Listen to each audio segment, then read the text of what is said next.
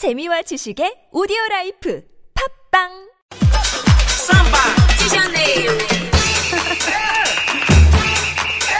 리우 통신 네, 리우 소식 전해드리는 이 줄리아 김 대표 브라질 현지로 바로 연결합니다. 여보세요. 여보세요? 예, 안녕하세요. 하루 잘 보내셨죠, 대표님? 네, 잘 보냈습니다. 안녕하세요. 네, 네, 안녕하세요. 산불 소식이 있네요. 네, 오늘 산불이 났다고 보도가 떴는데요. 예. 날씨가 건조한 탓인지 그런 일이 생겼네요. 어, 그래요? 근데 또 산불이 났다고 하고 육상 경기장에서는 폭우와 강풍으로 경기가 중단됐다고 하고 또 육상 경기장에서는 또 이게 그런 기후가 이렇게 다른 거예요. 날씨가. 어, 산불은 음. 저기 하키센터에서 좀 떨어진 지점에서 발생한 걸로 예. 보도가 됐고요. 예. 어, 저도 보지는 못했지만 음. 육안으로 관측할 정도로 바람이 좀 세서 예. 그 발생했다고 하는데 음. 어, 육상 쪽은 오늘 솔직히 날씨가 바람이 너무 많이 불었었어요. 예. 그러니까 경기가 중단이 됐었죠. 네, 경기도 중단이 됐었고, 비도 많이 왔었고요. 네. 갑자기 폭우가 쏟아지는 바람에. 예. 바람도 세고, 예. 예, 오늘 좀 날씨가 변덕스럽고 조금 이상했던 것 그러니까 같아요. 날씨가 좀 뒤숭숭하네요. 근데 아무튼 경기 중단되고 뭐 노래 나오고 합창했다고요? 아, 네. 이게 브라질이나 남미 특유의 이 나천적인 이 국민성을 드러내지 않았나 생각이 되네요. 예. 어, Sing in the Rain 음. 그 노래 아시죠? 어, 유명한 노래죠. 네, 리아나의 엄브렐라. 그래서 예, 경기를 보다가 비가 네. 오니까 네. 이런 노래를 부르면서 음. 여유 있게 기다렸다는 소식입니다. 예. 진짜 느긋하게 기다렸군요. 한마디로 그냥. 네. 근데 또 이런 소식도 있어요. 이 불의의 교통사고를 당했던 이 독일 카누 대표팀 코치 이 슈테판 헨체 결국은 숨을 거뒀다고요. 네, 아주 올림픽 역사적으로 유명한 코치인데요. 예. 선수 활동도 오래 했었고, 음. 네, 12일 날 사고가 났거든요. 예. 아유, 예. 네, 음. 오늘 사망을 했다고 음. 응급처치를 했지만 예. 불행하게 사망을 했다고. 예. 독일 선수단이 뭐 이 그 고인을 추모하는 시간을 가졌다고요?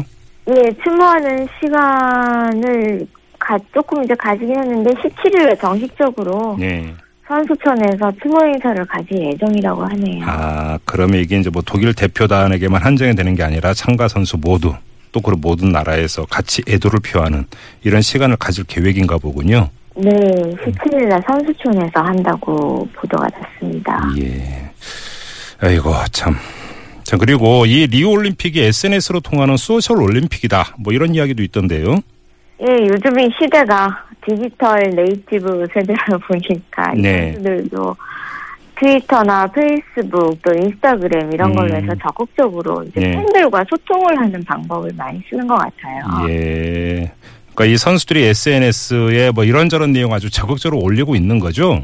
네, 많이 올리고 있고요. 네. 예를 들어서 우사인 볼트 선수 같은 네네. 음, 경우에는 음. 예, 경기 직전에 어 자마이카 스탠드업, This is for you, my people 이라고 어 SNS를 통해서 음. 응원을 해달라는 메시지를 통해서 적극적으로 아주 팬들과 음. 여러 가지 방법으로 이렇게 소통을 하고 예. 응원을 해달라고 요청을 하는 것 같아요. 음, 뭐 이렇게 이제 뭐 팬들하고 이렇게 소통을 하고 그래서 힘을 더 얻는다면 뭐 그거는 뭐 그러니까 사실 그 반길 일이죠. 네, 어쩔, 어쩔 때는 뉴스보다 더 빠르다고 그러네요. 아, 그럴 수가 있겠네요, 정말로. 그 다음에 언론이 커버하지 못하는 예를 들어서 뭐 선수촌 내에서의 어떤 그 여러 가지 이야기도 그럴, 그럴 수 있을 것 같고요. 네, 그런 것도 SNS를 통해서 직접적으로 다 네. 개인적으로 보도가 된다고 합니다. 그러니까 이제 선수가 취재 대상이 아니라 이제 그 보도의 주체가 되어버리는 이런 현상까지 빚어지는 거네요. 네, 요, 그렇게 되겠네요. 알겠습니다. 이제 리오 올림픽도 중반부를 넘어섰어요. 그래서 이제 폐막식 이야기가 좀 자연스럽게 나오는 것 같은데 폐막식 컨셉이 공개가 됐다고 하던데요. 컨셉이 공개는 됐고요. 예. 개막식이랑 비슷하게 음. 친환경, 이제 생태계 이런 음. 컨셉으로 가는 걸로 예. 발표가 됐고요. 예. 어, 여기 브라질 북동부에 세하다 까피바라라는 지역이 있어요. 예.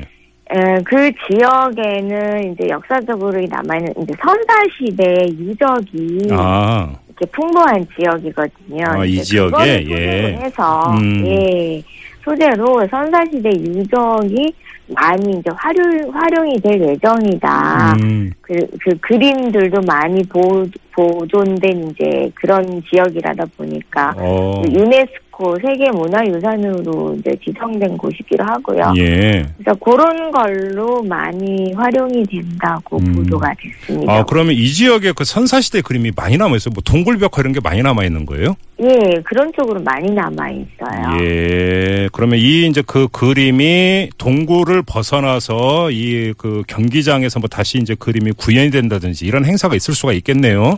네, 상상을 이제 저희들도 그렇게 하고 있습니다. 뭔가 그림이 튀어나온다든가. 그러니까. 근데 또 너무 상상대로 가면 또 네. 재미도 없는데 사실. 좀 의외가 좀 있어야 되는 거 아니에요? 예, 또 브라질 사람들이 또 어떻게 이거를 그러니까. 어, 활용을 할지도 모르겠지만 예. 상상을 뛰어난 거가 좀 있을 수도 있겠죠. 네. 아무튼 국민. 음, 저와 대표님이 상상했던 것 이상으로 나올 거라고 한번 기대를 하면서 한번 지켜보죠, 대표님. 네, 저도 마찬가지입니다. 알겠습니다. 리오 통신 오늘은 여기까지 들을게요. 고맙습니다, 대표님. 내일 봬요. 네, 감사합니다. 네.